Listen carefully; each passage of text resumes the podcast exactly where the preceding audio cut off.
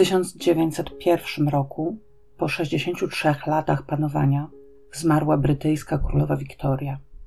Na Oceanie Indyjskim wystąpiło całkowite zaćmienie słońca, a w Nowym Jorku niejaki Benjamin Adams został aresztowany pod zarzutem gry w golfa w niedzielę. We Francji zakazano stosowania kar cielesnych w armii i marynarce wojennej, a w Rosji rozpoczęto budowę kolei transsyberyjskiej. W Bridgeport odbył się pierwszy lot pojazdu z silnikiem braci Wright, a w Sztokholmie w piątą rocznicę śmierci Alfreda Nobla po raz pierwszy wręczono nagrodę jego imienia. Przedsiębiorstwo Harley Davidson zbudowało prototyp swojego pierwszego motocykla. Parlament Wielkiej Brytanii uchwalił Factory Act, prawo zabraniające zatrudniania dzieci poniżej 12 roku życia, a w Berlinie chirurg Eugene Hollander przeprowadził pierwszą operację plastyczną twarzy facelifting. Pacjentką była polska arystokratka. W 1901 roku na ziemiach polskich najwięcej wydarzyło się w Krakowie. Uruchomiono tam wodociągi miejskie i pierwszą w pełni zelektryfikowaną linię tramwajową. Otwarto przy ulicy Biskupiej przytulisko dla uczestników powstania styczniowego, w którym zakwaterowano 22 żyjących jeszcze weteranów, a w Teatrze Starym odbyła się uroczysta premiera Wesela Stanisława Wyspiańskiego. System wodociągów miejskich otrzymała także Częstochowa. W Warszawie otwarto Filharmonię, a w Łodzi pierwszy Teatr Wielki na dzisiejszej ulicy Legionu. Zamontowano i poświęcono krzyż na Giewoncie, a Sopot otrzymał prawa miejskie. We wrześniu wybuchł strajk dzieci polskich przeciwko wprowadzeniu języka niemieckiego do nauki religii. Małych protestujących ukarano aresztem i chłostą, co doprowadziło do zamieszek pod budynkiem szkolnym. Z kolei budynek hotelu Bristol w Warszawie przyjął pierwszego gościa. Dzień dobry wieczór. Zanim wyjaśnię Wam, co robimy w 1901 roku, chciałabym uprzedzić, że w dzisiejszym odcinku będę mówić o ludzkich zwłokach, płynach ustrojowych i brzydkich zapachach. Osobom wrażliwym na takie opisy proponuję poważnie przemyśleć jego wysłuchania. Oczywiście mam nadzieję, że nikt w tym momencie nie wyłączył odtwarzacza i możemy przejść do rzeczy. A rzeczy odpowiednie dać trzeba słowo. Czy jakoś tak? Czym jest medycyna sądowa?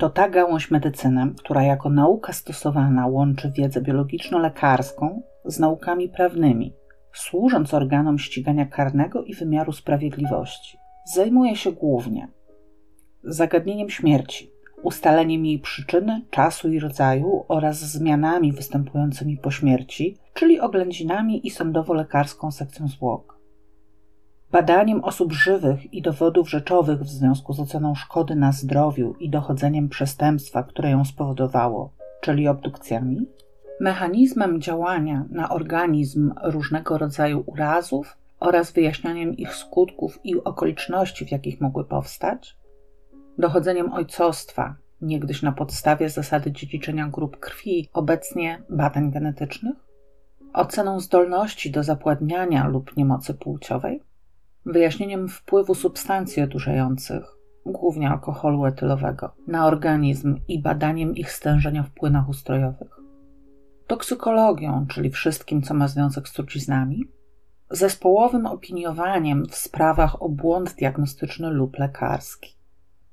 Jak widzicie, lekarz medycyny sądowej absolutnie nie spędza całego swojego czasu na sali sekcyjnej, Prowadzi prace badawcze na wielu frontach i to, co nam najbardziej się z jego zawodem kojarzy, tak naprawdę jest tylko częścią jego obowiązków. Często może jednak doprowadzić do pomyłki. Istnieje bowiem jeszcze jedna specjalność lekarska, której przedstawiciele z urzędu kontaktują się z ludzkimi zwłokami i przeprowadzają ich sekcje. Jest to patomorfologia, niegdyś zwana anatomią patologiczną. Patomorfologia zajmuje się rozpoznawaniem, klasyfikacją oraz czynnikami prognostycznymi chorób na podstawie zmian morfologicznych w tkankach i narządach. Jest więc interdyscyplinarna, czyli łączy w sobie wiele dziedzin medycyny, w których takie badania patomorfologiczne mogą być potrzebne.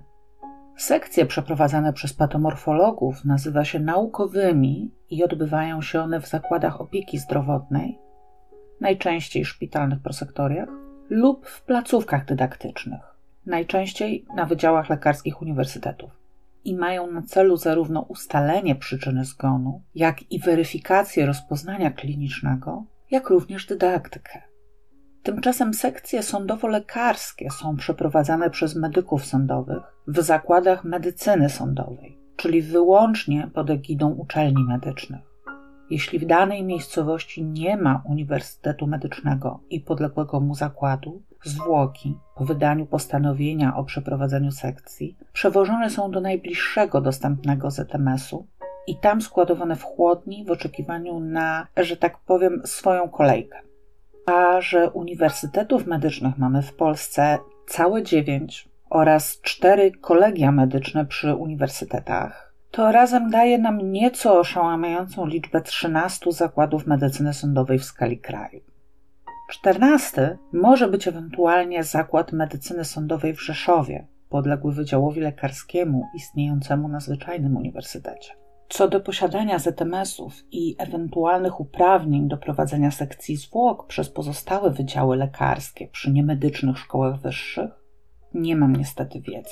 Ale nawet jeśli je mają, to według cioci Wikipedii takich wydziałów jest raptem 8, z czego 3 w Warszawie, więc nie sądzę, żeby jakoś dramatycznie podnosiły średnią zakładów medycyny sądowej na mieszkańca. Jeśli słucha nas ktoś mający wiedzę na ten temat, będę bardzo wdzięczna za komentarz prostujący moje kulawe wyliczenia. Na razie jednak na potrzeby odcinka będę się ich trzymać. Mamy w Polsce 13 ZMS-ów, mniej niż jeden na województwo. Jeśli mówimy o tym, co jest, no to nie byłabym sobą, gdybym nie poruszyła ulubionego tematu, a mianowicie czego nie ma, a przynajmniej nie ma u nas. Otóż w Polsce nie ma i nigdy nie było koronerów. Jest to termin związany z anglosaskim systemem prawnym i oznacza urzędnika państwowego, najczęściej wybieralnego, który dokonuje oględzin zwłok i podejmuje decyzję o wszczęciu dochodzenia w sprawie przyczyny śmierci. Często od koronera nie jest nawet wymagane wykształcenie medyczne. Jeszcze w XIX wieku w Stanach Zjednoczonych dość powszechnie pełnili tą funkcję przedsiębiorcy pogrzebowi. Koroner może również osobiście przeprowadzić sekcję zwłok, niemniej zakres jego obowiązków, jeśli chodzi o współpracę ze służbami mundurowymi, jest znacznie szerszy niż zakres obowiązków lekarza medycyny sądowej i skłania się właśnie bardziej w stronę współpracy ze służbami stricte medyczną stroną tego zawodu, a więc sekcjonowaniem i badaniem, zajmują się medycy sądowi zatrudnieni przez biuro koronera. Co moim subiektywnym zdaniem brzmi dużo rozsądniej niż stosowany w Polsce system uczelnianych zakładów medycyny sądowej, jest jednak duże prawdopodobieństwo, że się nie znam. Połączenie medycyny i prawa wcale nie jest jakimś nowożytnym pomysłem. Dalekie echa dzisiejszych badań sądowo-lekarskich możemy znaleźć już w kodeksie Hammurabiego, Biblii oraz prawie 12 tablic, czyli już od 2250 roku przed naszą erą. W dziełach tych rozważano innymi kwestię odpowiedzialności za błąd w sztuce lekarskiej, bezpłodności, poronienia i oznak gwałtownej śmierci. Kodeks Justyniana z roku 529 wprowadzał obowiązek stwierdzenia, czy kobieta skazana na śmierć nie jest w ciąży. Z kolei Swetoniusz wspomina, że po śmierci Juliusza Cezara, a więc w roku 44, dokonano oględzin jego zwłok i lekarz stwierdził 23 rany kłute, z których tylko jedna była śmiertelna. Pierwsze dzieło poświęcone w całości zagadnieniom sądowo-lekarskim powstało w 1248 roku w Chinach i składało się z pięciu ksiąg. Za pierwszy europejski podręcznik medycyny sądowej uchodzi z kolei De Relationibus Medicorum Fortunata Fidelisa z Palermo, opublikowane w 1602 roku. Kamieniem milowym było opisanie w 1663 roku próby wodno-płucnej, czyli badania mającego na celu stwierdzenie, czy doszło do śmierci przez utopienie, a polegającego na zanurzeniu w wodzie płuc i stwierdzeniu, czy będą pływać. Jeśli nie pływały, oznaczało to, że nie zawierają powietrza i ich właściciel został utopiony. Jeśli pływały, były napowietrzone i ich właściciel dostał się do wody po śmierci. Od 1681 roku próba ta weszła do powszechnego użycia. W XVIII wieku zaczęto już masowo wprowadzać obowiązek dokonywania sekcji w przypadkach budzących podejrzenie śmierci gwałtownej. Bodaj jako pierwsza przyjęła go Rosja ukazem Piotra Wielkiego z 1716 roku. Nieco wcześniej, w 1700 roku, położono kolejny kamień milowy pod rozwój naszej bohaterki, publikując De Mortius Artificum Diatriba Bernardiego Ramazziniego, rzecz o pracy w warunkach szkodliwych dla zdrowia i zatruciach występujących wśród rzemieślników. W XVIII wieku miał miejsce gwałtowny rozwój anatomii patologicznej. Powstało wtedy wiele szczegółowych podręczników obowiązujących przez długie lata. Na tej podstawie w XIX i XX wieku z kolei rozrosła się medycyna sądowa, tworząc pojęcia i zasady badań, które znamy do dziś. W Polsce, inaczej niż w przypadku długo traktowanej po macoszemu kryminalistyki, medycyna sądowa rozkwitła już w średniowieczu. Początkowo fakt były to nieduże kwiatki, bo największe znaczenie dla wyniku sprawy miała liczba świadków lub sąd Boży, a spraw trudnych dochodził komornik. Jednak już w 1586 roku przeprowadzono sekcję zwłok króla Stefana Batorego, a w 1696 Jana III Sobieskiego, ustalając zresztą chorobę nerek jako przyczynę śmierci. Pierwszym polskim podręcznikiem medycyny sądowej była Nauka cyrulicka krótko zebrana Ludwika Perzyny, wydana w 1793 roku w Kaliszu. W 1804 roku powstała pierwsza katedra medycyny sądowej na Uniwersytecie Jagiellońskim. W 1820 rozpoczęto wykłady w Warszawie, a w 1823 w Wilnie. W 1853 roku Polska zaznaczyła się na światowej mapie medyczno-sądowej odkryciem przez Ludwika Teichmana kryształków cheminy, co pozwoliło na wykrywanie barwnika w śladach krwawych czyli potwierdzenie, że faktycznie jest to krew, a nie jakaś farba. Jak się okazuje, badanie takie jest potrzebne nadal. Na początku lat 2000 byłam obecna podczas oględzin mieszkania, którego lokator zaginął. Przy stole stały krzesła od kompletu, a jedno z nich miało dolne części nóg pokryte smugami brunatno-czerwonej substancji. Policjanci już podczas oględzin zaczęli rekonstruować możliwy przebieg wypadków, zakładając pobicie kogoś krzesłem. Wtedy wydawało się to całkiem realne. Po badaniach okazało się, że smugi pochodziły od farb. Największą sławą wśród polskich medyków sądowych okrył się Leon Wachholz, wieloletni profesor Uniwersytetu Jagiellońskiego, o którym powiedziałam Wam już trochę w odcinku o Janinie Borowskiej. Był on przede wszystkim niestrudzonym badaczem. Zgłębiał kwestie oznaczania wieku na podstawie stanu kostnienia kości ramieniowej i zatrucia tlenkiem węgla. Metoda Wachholca Sieradzkiego dla oznaczania hemoglobiny tlenkowęglowej była stosowana jeszcze w XX wieku. Jeśli mowa o przełomowych badaniach, to w 1901 roku znaleźliśmy się właśnie z powodu jednego z odkryć wszechczasów w medycynie sądowej.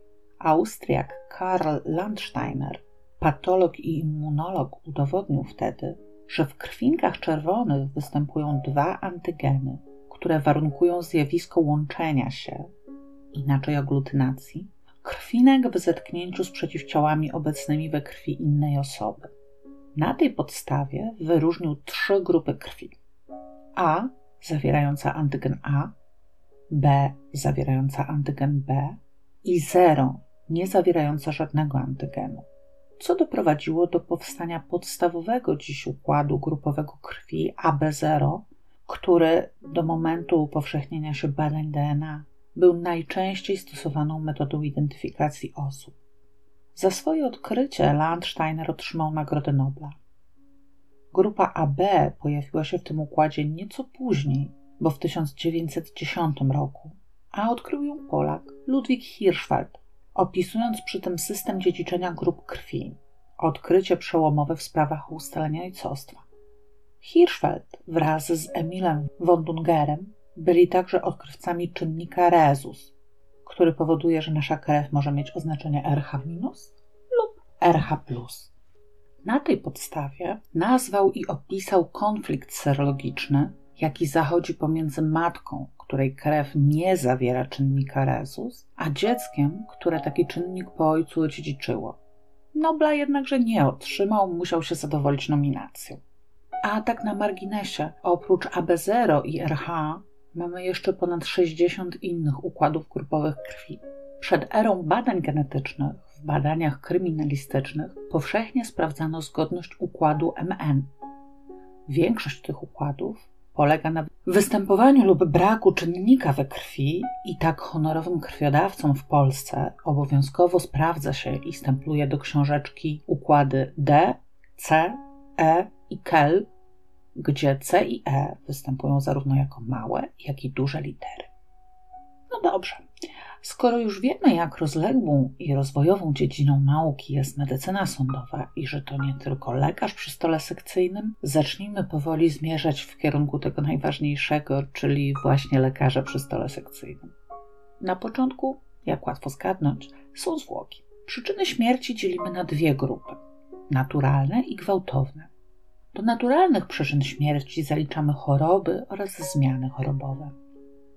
W każdym przypadku zgonu obowiązkowe jest dokonanie oględzin zwłok przez lekarza. Oględziny zwłok w miejscu znalezienia mają na celu faktyczne stwierdzenie zgonu, jego możliwej przyczyny oraz tożsamości zmarłego. W większości wypadków mamy na szczęście do czynienia ze zgonami szpitalnymi lub domowymi.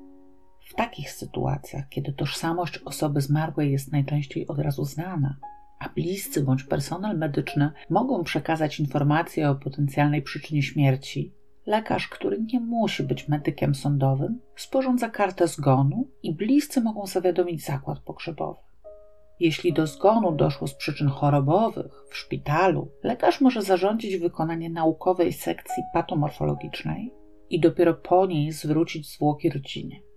Jeśli zmarły zastrzegł niewykonywanie sekcji, musi to zostać uwzględnione.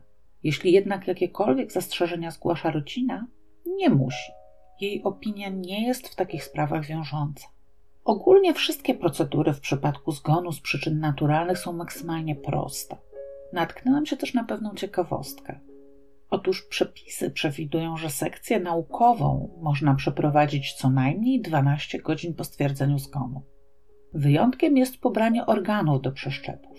Wtedy ciało otwiera się bezpośrednio po zgonie, ale ta procedura nie jest traktowana jako sekcja zwłok. Nie są mi znane przyczyny takiego uregulowania. Być może jest to pozostałość z czasów, kiedy spotykało się przypadki letargu oraz powrotu do życia w trumnie i dwunastogodzinny margines bezpieczeństwa ma zabezpieczyć przed wbiciem skalpela w ciało żywej osoby. Nieco inaczej ma się sprawa w przypadku śmierci gwałtownej a więc takiej, której okoliczności wskazują na dokonanie przestępstwa, popełnienie samobójstwa lub zaistnienie nieszczęśliwego wypadku. W przypadku śmierci gwałtownej wymagane jest, aby oględzin w miejscu ujawnienia zwłok dokonał lekarz medycyny sądowej. Oczywiście wymogi wymogami, a rzeczywistość skrzeczy. W razie niedostępności medyka sądowego można wezwać do udziału w czynności innego lekarza. To, czy będzie potrafił się zachować na miejscu zdarzenia, to już inna sprawa. W trakcie oględzin zwłok obowiązują wszystkie zasady przeprowadzania tej czynności, o jakich mówiłam Wam w odcinku kryminalistycznym. Nadrzędnym jej celem jest utrwalenie stanu i położenia zwłok względem otoczenia, tak aby mogły one pomóc w odtworzeniu przebiegu zdarzenia. Podczas oględzin opisuje się jedynie wygląd zewnętrzny zwłok i widoczne na nich obrażenia, jeśli zwłoki są ubrane. Nie rozbiera się ich, gdyż ubranie może stanowić również cenny materiał dowodowy i jego nieodpowiednie zabezpieczenie wartości dowodowej go pozbawi.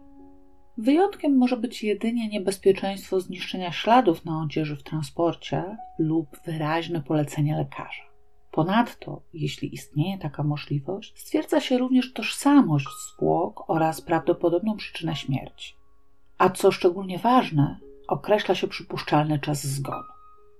Nie chcę Was martwić, ale z całej medycyny sądowej najbardziej prawdopodobne jest właśnie to, że kiedyś znajdziecie zwłoki. Dlatego pozwólcie proszę, że powiem trochę więcej o tym, jak mogą wyglądać ciała osób zmarłych. Do stwierdzenia śmierci oraz tego, jak dawno temu zwłoki stały się zwłokami, służy sprawdzenie znamion śmierci. Zaliczamy do nich, nazywane często po łacinie, livores mortis, rigor mortis, frigor mortis oraz pallor mortis. Livores mortis, czyli plamy opadowe lub inaczej pośmiertne, powstają na skutek zatrzymania akcji serca i ustania w organizmie krążenia. Nieprzemieszczana pracą serca krew podlega grawitacji i samoczynnie spływa do najniżej położonych części ciała, tworząc tam brunatnawe plamy. Zaczynają one pojawiać się po upływie pół godziny do godziny od ostatecznego zatrzymania akcji serca, aby rozwinąć się w pełni 3 do 7 godzin po śmierci. Do około 12 godzin krew zachowuje jeszcze cechy płynne i w wypadku przemieszczenia zwłok plamy również się przemieszczą. Po tym czasie, na skutek zmian gnilnych, krew wydziela do otaczających ją tkanek hemolizator, czyli rezultat postępującego rozkładu czerwonych krwinek, który trwale zabarwia tkanki. Plamy nie mogą się już wtedy przemieszczać oraz nie bledną pod naciskiem. Ta cecha plam opadowych jest bardzo przydatna do stwierdzenia, czy ciało po śmierci zmieniało położenie. Wielkość plam świadczyć może także o szybkości śmierci. Jeśli mamy do czynienia ze śmiercią nagłą, np. na skutek urazu, w żyłach jest dużo płynnej krwi i plamy opadowe są obfite. Jeśli zaś śmierć była powolna, np. poprzedzona agonią po przyjęciu trucizny i przez okres agonii praca serca stopniowo zamierała, krew zaczyna krzepnąć już w żyłach i plamy opadowe są skąpe. Warto również zwrócić uwagę na ich kolor, ponieważ niektóre mechanizmy śmierci powodują ich oryginalne zabarwienie. Być może słyszeliście, że zatrucie tlenkiem węgla powoduje, że plamy mają kolor różowo-malinowy i są wyraźnie jaśniejsze od normalnych. Ma to związek z reakcją tlenku węgla z hemoglobiną, czyli barwnikiem krwi. Podobny kolor plam powoduje śmierć z zamarznięcia lub też przechowywanie zwłok bezpośrednio po śmierci w temperaturze ujemnej. Zaś zastosowanie niektórych trucizn może z kolei zabarwić plamy na czekoladowo. W wypadku urazów problemem może być odróżnienie plamy opadowej od sińca. Możemy stwierdzić, z czym mamy do czynienia uciskając zabarwienie. Jeśli jest ono plamą młodszą niż 12 godzin, zblednie i zabarwi się z powrotem tym szybciej, im mniej czasu minęło od śmierci. Jeśli plama jest już starsza, pozostaje nacięcie w jej miejscu skóry i zbadanie, czy doszło pod nią do wybroczy. Ale to robi się już w warunkach sali sekcyjnej. I jeszcze ciekawostka: plamy opadowe występują również w najniżej położonych częściach narządów wewnętrznych i podlegają tym samym zasadom co plamy na powierzchni ciała. Rigor mortis, czyli stężenie pośmiertne, również pozwala na w miarę precyzyjne określenie czasu zgonu. Pośmiertny skurcz pojawia się u dorosłych od 1 do 3 godzin po zgonie, u dzieci w około pół godziny. Zazwyczaj zaczyna się w mięśniach żuchwy i postępuje w kierunku dolnych partii ciała. Pełne rozwinięcie się stężenia i objęcie całego ciała następuje około 7 godzin po śmierci. Do tego czasu możliwe jest zniesienie stężenia poprzez poruszenie poszczególnymi częściami ciała. Przełamane stężenie ponownie powróci. Po 7-8 godzinach nadal jest możliwe zniesienie stężenia, ale jest ono już tak silne, że próby jego przełamania mogą uszkodzić ciało. Przełamane stężenie już wówczas nie powróci. Okres utrzymywania się stężenia pośmiertnego jest zależny od warunków otoczenia, w jakim przebywają zwłoki, przede wszystkim temperatury. Im zimniej, tym dłużej. W zimnym otoczeniu stężenie również pojawi się później. Na ogół u osób dorosłych ustępuje samoczynnie po 3-4 dniach, u dzieci po jednym, dwóch. Ta różnica czasu, zarówno wystąpienia, jak i ustąpienia, jest spowodowana różną powierzchnią ciała, jaką każdorazowo stężenie musi objąć. Zarówno stężenie, jak i plamy pośmiertne są uważane za pewne znamiona śmierci. Nie ma takiej możliwości, żeby wystąpiły u osoby żywej. Z kolei dwa kolejne znamiona nie wystarczą do ustalenia zgonu, jeśli występują pojedynczo. Pierwszym z nich jest frigor mortis, czyli oziębienie pośmiertne. Po upływie około godziny od śmierci można już stwierdzić, że kończyny stają się wyraźnie chłodniejsze niż powierzchnia tułowia, zwłaszcza w miejscach okrytych ubraniem. Powodem oziębienia jest zatrzymanie krążenia krwi. Przyjęto, że do około 10 godzin po śmierci temperatura spada o około 1 stopień Celsjusza na godzinę, a później tempo to zwalnia. Szybkość wychłodzenia zależy jednak od bardzo wielu czynników: wilgotności i temperatury otoczenia, grubości warstwy tłuszczowej na ciele oraz rodzaju odzieży. Zdarza się jednak, że temperatura zwłok ulega nie obniżeniu, a podwyższeniu. Ma to miejsce m.in. w przypadku niektórych chorób zakaźnych przebiegających z wysoką gorączką, lub też jeśli zgon był poprzedzony silnym napadem drgawkowym. Z kolei pallor mortis to bladość pośmiertna i również jest związana z zatrzymaniem krążenia. Blędnąć zaczynają najpierw najwyżej położone partie ciała, w miarę jak krew spływa do coraz niższych części. Tak zwana trupia bladość, szarawo-woskowy odcień skóry zwłok, jest właśnie rezultatem ich niedokrwienia. Jak wspomniałam, zbadanie występowania znamion śmierci na zwłokach służy przede wszystkim do ustalenia czasu zgonu. Dlatego też przeprowadza się je już na etapie oględzin zwłok w miejscu znalezienia, aby ustalić to jak najszybciej. Podane przeze mnie odległości czasowe są jak najbardziej prawidłowe. Bardzo rzadko bowiem można określić czas zgonu z dokładnością większą niż 2 do 4 godzin. Mówiąc o stanie zwłok w miejscu ich znalezienia, musimy zwrócić uwagę jeszcze na jedną ważną rzecz, a mianowicie ile czasu minęło od śmierci do momentu znalezienia zwłok. Im dłużej bowiem, tym bardziej zaawansowana będzie ich pośmiertna przemiana pośmiertnych przemian zwłok znów wyróżniamy kilka. Najszybciej dochodzi do ich wysychania, nawet już w kilka godzin po śmierci, w miejscach, które nie są pokryte grubą warstwą naskórka, np. na spojówkach, czerwieni wargowej czy worku mosznowym, dochodzi do intensywnego parowania wody z organizmu i zasychania powierzchniowych warstw tkanek, aż do ich pergaminowego stwardnienia. Wysychają również miejsca, w których doszło do otarć naskórka. Na tle takich zaschniętych, pergaminowych miejsc może się uwidocznić wyraźna siatka naczyń krwionośnych, co dawniej często było mylone ze śladami żrącej trucizny, zwłaszcza na czerwieni warkowej. Przemianą, która jest możliwa do ustalenia tylko po otwarciu zwłok, jest autoliza. Jest to rozpad poszczególnych komórek, tkanek, a w konsekwencji całych narządów w wyniku działania enzymów komórkowych. Mówiąc prościej, ciało zaczyna rozkładać się samo, niezależnie od obecności lub nieobecności bakterii gnilnych. Autoliza rozpoczyna się w narządach wewnętrznych zawierających enzymy, np. trzustce czy nadnerczu, już w kilka godzin po śmierci i prowadzi do wyraźnych zmian w tych narządach, co zaburza ich obraz sekcyjny i może prowadzić do mylnego wskazania zmian chorobowych. Jest też wyjątkowo ściśle powiązana z temperaturą otoczenia ponieważ może wystąpić tylko w jej określonym przedziale. Jeśli zwłoki znajdują się w otoczeniu zbyt zimnym lub zbyt gorącym, autoliza nie wystąpi. Najdłużej zmianom autolitycznym opierają się zdrowy mięsień sercowy, macica, węzły chłonne, tarczyca i chrząstki. Warto też pamiętać o szczególnym rodzaju autolizy, jakim jest maceracja wewnątrzmaciczna. Jest to następstwo obumarcia płodu w końcowym okresie ciąży. Uznawanie go za gnicie jest błędem, ponieważ jest to proces jałowy, przebiegający wyłącznie w obrębie macicy bez udziału bakterii. Jeśli zwłoki pozostają przez dłuższy czas w środowisku zimnym i bardzo wilgotnym, lub po prostu w wodzie, może zajść w nich przeobrażenie tłuszczowo-woskowe.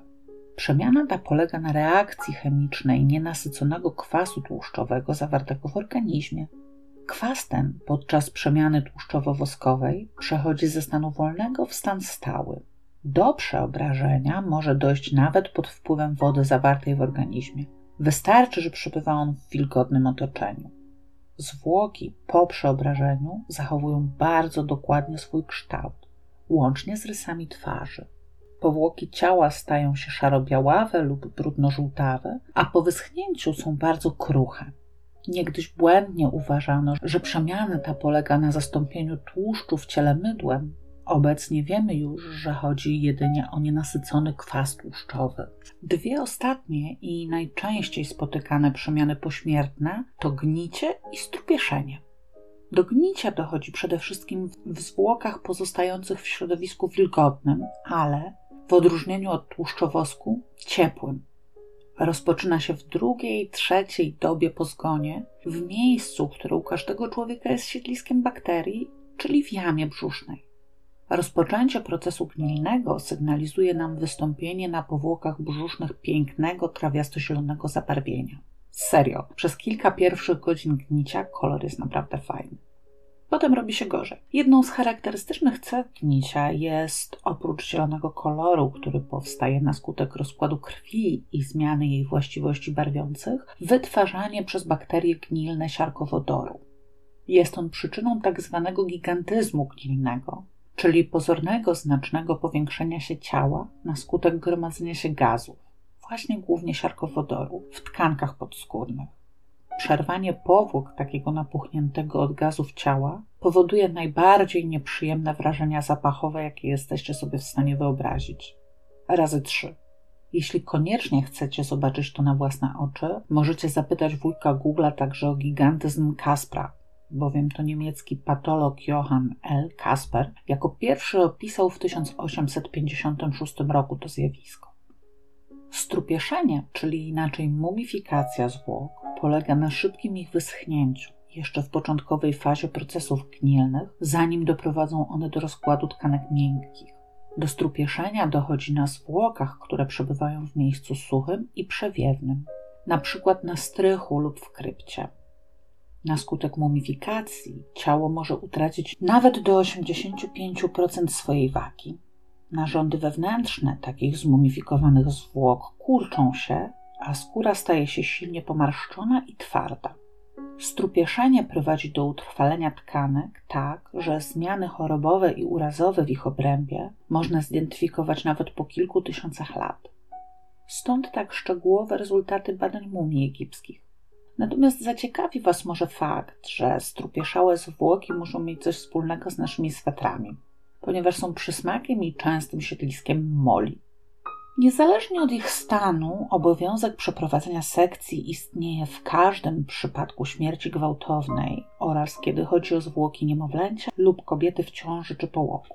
W przypadku niemowlęcia zachodzi podejrzenie dzieciobójstwa, w przypadku kobiety w ciąży lub połogu podejrzenie błędu w sztuce lekarskiej. Po zakończeniu oględzin zwłok w miejscu ich ujawnienia zabezpiecza się je z najwyższą starannością i transportuje do najbliższego zakładu medycyny sądowej. Bezpośrednio po przywiezieniu zwłoki są rozbierane, najczęściej przez ten sam zespół techników, który prowadził oględziny. Odzież jest zabezpieczana i zabierana do badań.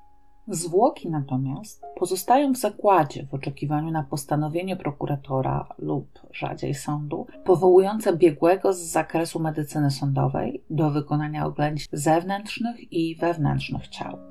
Jak już wiecie, ciała są przechowywane w chłodni w temperaturze 4 stopni Celsjusza, co pozwala z jednej strony zminimalizować tempo procesów gnilnych, a z drugiej uniknąć zmian spowodowanych zamrożeniem zwłok, gdyby temperatura była niższa. Z racji obejmowania swoją właściwością przez jeden ZMS całkiem dużego terenu, zdarza się tak, że zwłoki są w chłodni składowane w oczekiwaniu na sekcję. Wydaje mi się, że najdłuższy okres takiego oczekiwania, o jakim słyszałam, wynosił dwa tygodnie. Co do zasady, sekcje realizowane są w kolejności przyjęcia, natomiast zdarza się, że prokuratura zarządza przeprowadzenie jakiegoś badania poza kolejnością, lub też stan zwłok jest na tyle zły, że ich dalsze przechowywanie jest po prostu niemożliwe. I tak mam tu na myśli przede wszystkim zwłoki w zaawansowanym stadium rozkładu gnilnego, ale wcale nie ze względu na zapach, tylko na szybko postępującą degradację materiału dowodowego. Przy dużej liczbie przyjętych zwłok ich badanie może opóźnić także zwyczajny brak miejsca. Nie wiem, jak sytuacja przedstawia się w innych jednostkach, ale znany mi osobiście ZMS w Warszawie ma trzy stacjonarne stoły sekcyjne z możliwością dostawienia dwóch ruchomych. Nie jest to za dużo, jak na praktycznie całe województwo mazowieckie. Tylko, że w warunkach, jakie ma ta gałąź nauki w naszym kraju, to nie jest nic dziwnego. Ostatni kontakt zawodowy z medykami sądowymi miałam około 2011 roku. Wtedy to dowiedziałam się, że w Polsce mamy 90 kilku lekarzy medycyny sądowej, a specjalizacja na tym kierunku była zamknięta od 6 lat. 13 ZMS-ów. Mniej niż 10 lekarzy na zakład, niekształcenie nowych. Mam nadzieję, że przez ostatnie 9 lat jednak coś się w tej sprawie zmieniło. Sekcja zwłok rozpoczyna się od ponownych oględzin zewnętrznych zwłok. Tym razem odbywają się one na stole sekcyjnym, gdzie zwłoki są już rozebrane i umyte. Materiał dowodowy z ich powierzchni jest zabezpieczony wcześniej razem z ubraniem. Oględziny na sali sekcyjnej są szczegółowe i mają na celu odnotowanie wszystkich obrażeń, zmian pośmiertnych i szczególnych właściwości zwłok. Rozpoczynają się od stwierdzenia kwestii ogólnych wieku, płci, wzrostu, budowy ciała, stopnia odżywienia.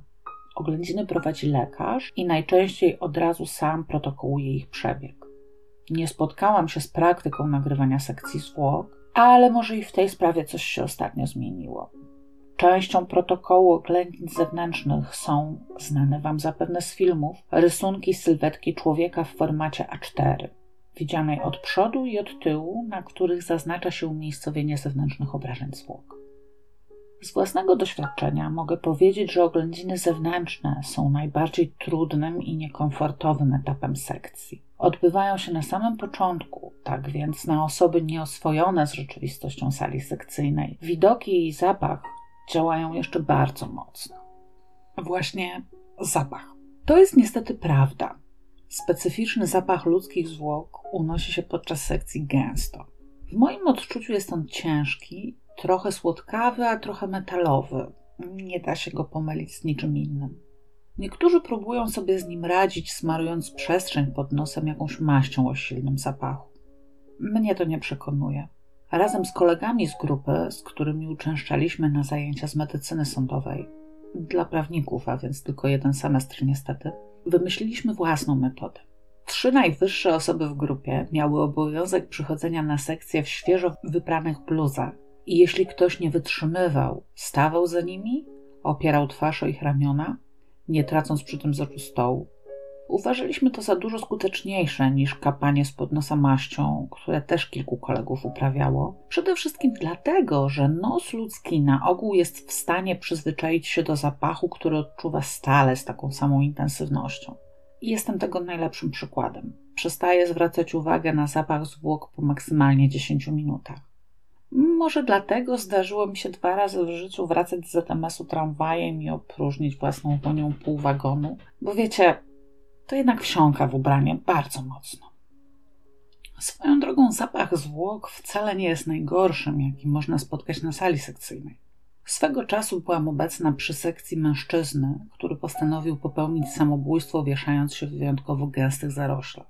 Na tyle gęstych, że znaleziono go dopiero po kilku latach. Zanim go znaleziono, została z niego tylko klatka piersiowa z jedną kością ramieniową, resztą zajęły się zwierzęta. Zarośla, w jakich pan wisiał, były na tyle gęste, że części roślin wrosły w ciało i zmumifikowały się razem z nim. Cóż, połączenie normalnego zapachu zwłok ze sfermentowanymi i potem zasniętymi roślinami pamiętam do dziś i jest to najwstrętniejsza rzecz, jaką w życiu poczułam. Drugą nieprzyjemną rzeczą dla mnie jest widok. Bardzo źle znoszę patrzenie na twarz, która nie tak dawno należała do żywego człowieka. Jeśli jeszcze do tego zwłoki mają uchylone lub otwarte oczy, zupełnie nie umiem sobie znaleźć miejsca podczas oględzin. Nie umiem tego uczucia określić inaczej niż dyskomfort. Wszystko zostało na miejscu, a człowieka już nie ma. To jest okropnie dezorientujące. Paradoksalnie, na odnalezienie swojego miejsca pomaga sama atmosfera sali sekcyjnej. Tam jednak na ogół panuje spokój i powaga. No, może poza zajęciami studentów medycyny nie uczestniczyłam w nich, ale zakładam, że jednak w większych grupach studenckich nie wszyscy skupieni są tylko na przebiegu badania. Rada ode mnie dla tych, co pierwszy raz na sali sekcyjnej. Podejdźcie do tego z pokorą. Tak, tam będą ludzkie zwłoki i nie, to nie będzie miłe. Jeśli się gorzej poczujecie, zawsze możecie wyjść, wszyscy to zrozumieją. Jeśli nie chcecie podchodzić do stołu, to również zrozumiałe i w niczym nie uwłacza. Uprawianie medycyny sądowej wymaga jednak specyficznej konstrukcji psychicznej i lekarze zdają sobie sprawę, że nie każdy ją posiada.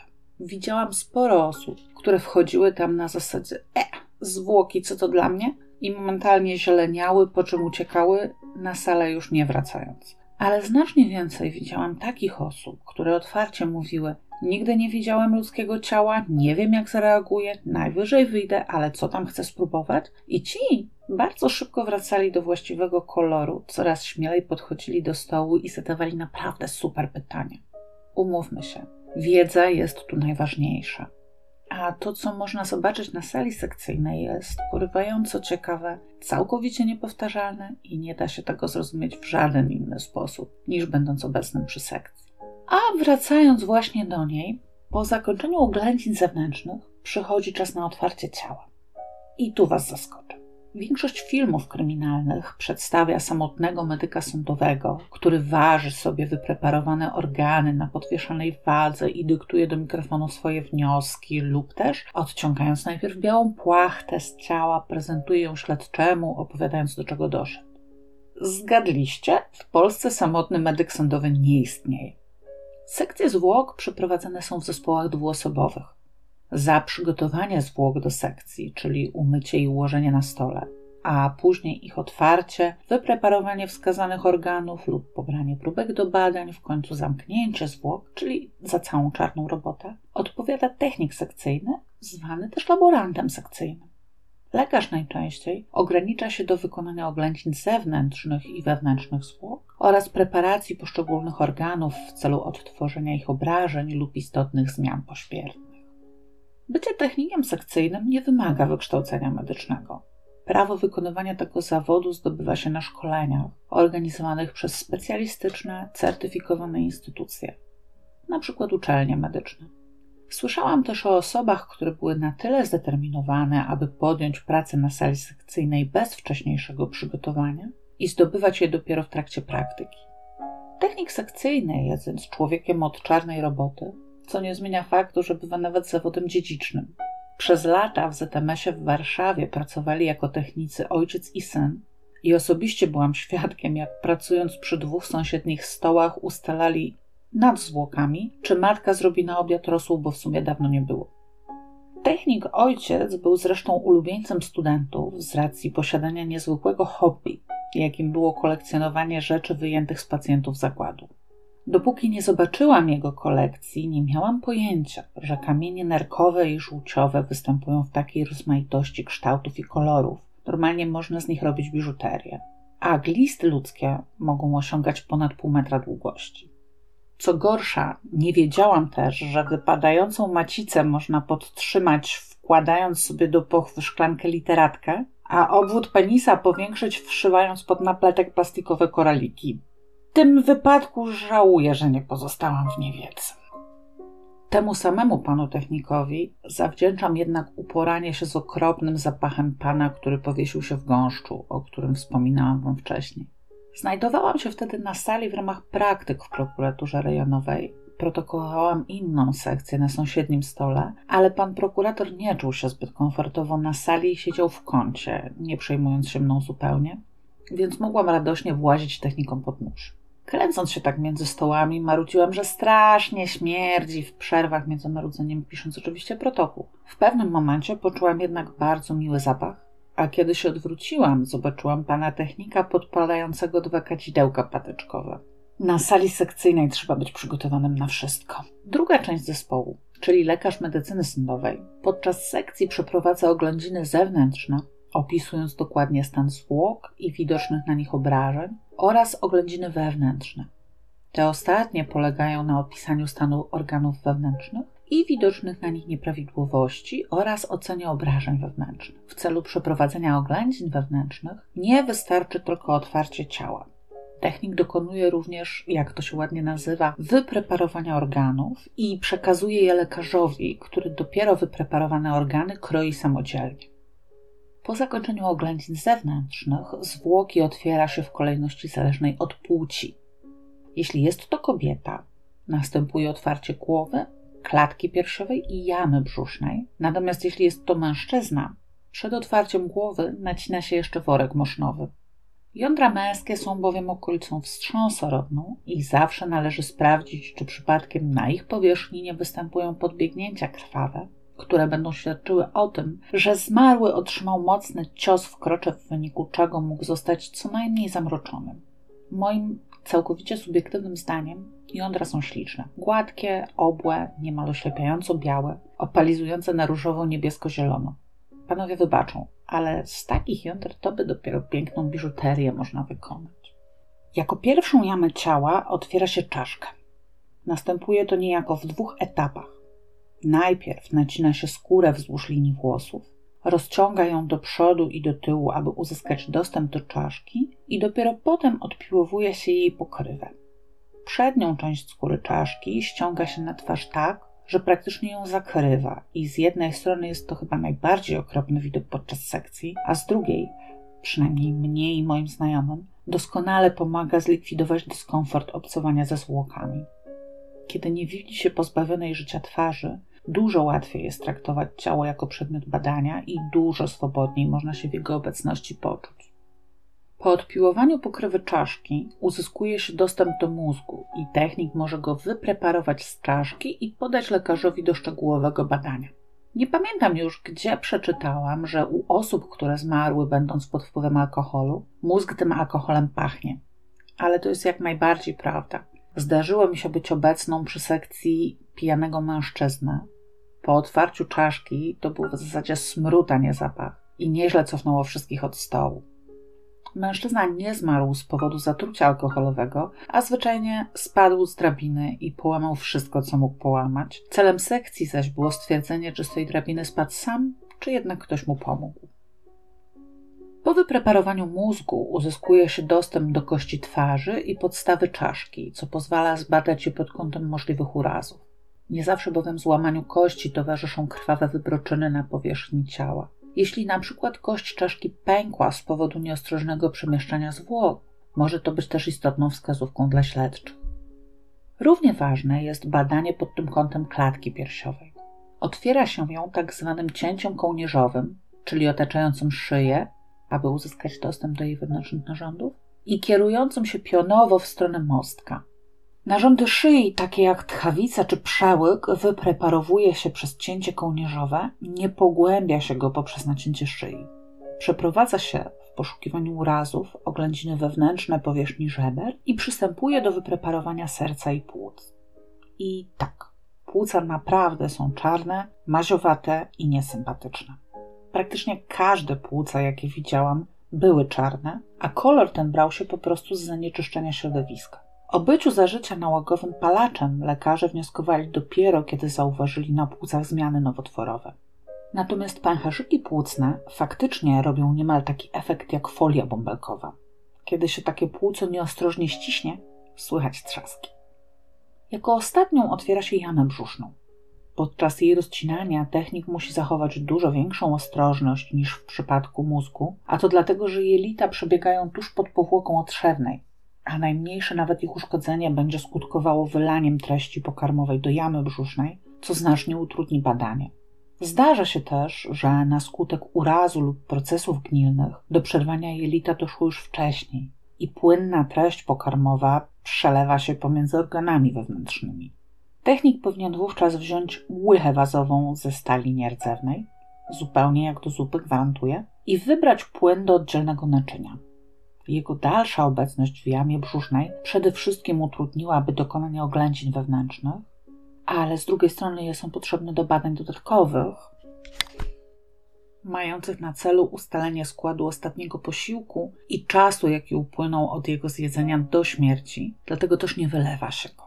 Wszystkie narządy jamy brzusznej również się wypreparowuje, tym razem w całości, zachowując połączenia między nimi, ponieważ także w nich mogą kryć się zmiany chorobowe lub obrażenia. Podobnie jak w przypadku czaszki, po usunięciu organów dokonuje się oględzin wewnętrznych jamy miednicy w celu stwierdzenia, czy nie występują w niej obrażenia lub uszkodzenia kości. Jako ostatnie poddaje się oględzinom wewnętrzne organy płciowe. I chyba największym moim zaskoczeniem, jeśli chodzi o wnętrze ludzkiego ciała, był rozmiar macicy. Jako, że już wtedy byłam mamą, nie mogło mi się pomieścić w głowie, że macice nieródki jest mniej więcej wielkości górnej części kciuka. Do tej pory zresztą często, do tej pory zresztą ciężko mi to zrozumieć, no ale cóż, z naturą się nie dyskutuje. Po zakończeniu oględzin organów wewnętrznych pobiera się z nich próbki do ewentualnych dalszych badań, np. toksykologicznych i przystępuje do zamknięcia zwłok. Wszystkie organy wewnętrzne wkładane są do jamy brzusznej, jako największej, i tam zaszywane. Natomiast czaszka jest wypełniana, w zależności od dostępności, kawałkami materiału lub gazetami. Na to nakłada się odpiłowany czubek i zaszywa skórę. Osobom zaszokowanym tym, że sekcja kończy się z mózgiem w brzuchu, spieszę wyjaśnić, że nie wkłada się go z powrotem, aby zapobiec ewentualnemu wycieknięciu rozkładającego się mózgu i zabrudzeniu skóry głowy, co znacznie utrudnia kosmetykę pośmiertną. Zaś czaszkę napycha się obcą materią, aby na niej mógł się oprzeć odpiłowany wcześniej szczyt kości i głowa zachowała właściwy kształt. Zapytano mnie kiedyś właśnie o kwestię kosmetyki pośmiertnej zwłok po sekcji, więc korzystając z okazji spieszę wyjaśnić, że leży ona całkowicie w gestii zakładu pogrzebowego, dokonującego pochówku. Panowie i panie tanatokosmetycy nie są zatrudniani przez zakłady medycyny sądowej czy szpitalne prosektoria z powodu zwyczajnego braku środków oraz niestety całkowitego braku związku pomiędzy wartością naukową badania sekcyjnego a zamaskowaniem pośmiertnych zmian twarzy. Czasem zresztą maskowania wymaga nie tylko twarzy. W ostatnie wakacje pochowaliśmy babcię mojego męża i o ile sama plastyka twarzy była wykonana bardzo fajnie, o tyle makijaż pośmiertny miała po prostu brzydki, a zmian gnilnych na dłoniach nawet nie spróbowano zamaskować. Oczywiście jest to tylko ogólny zarys sekcji. Gdybym chciała opowiedzieć o specyficznych rozwiązaniach i badaniach stosowanych w przypadku podejrzenia konkretnej przyczyny śmierci, musiałabym na ten temat nagrać kilka odcinków. Przede wszystkim nie chciałabym się wypowiadać na tematy, które znam tylko z teorii. Nigdy nie byłam obecna przy żadnym takim badaniu, więc tu mogę tylko służyć wiedzą z podręcznika. Powiem tylko bardzo ogólnie, że specjalne badania prowadzi się w podejrzeniu otrucia, zagardlenia oraz utonięcia, a także śmierci noworodka. Tu dodatkowe badania mają na celu ustalić, czy dziecko przyszło na świat żywe.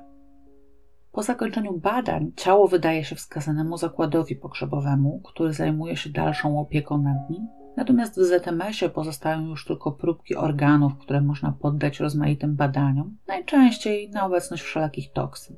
Badania takie, w zależności od substancji, której obecność mają wykryć, mogą trwać nawet kilka tygodni. Swego czasu ktoś z szefostwa ZMS-u w Warszawie posiadał małe wnuczę i przez dobry rok wszystkie próbki pakowane były w słoiczki Gerbera. Starannie oczywiście przedtem wysterylizowane.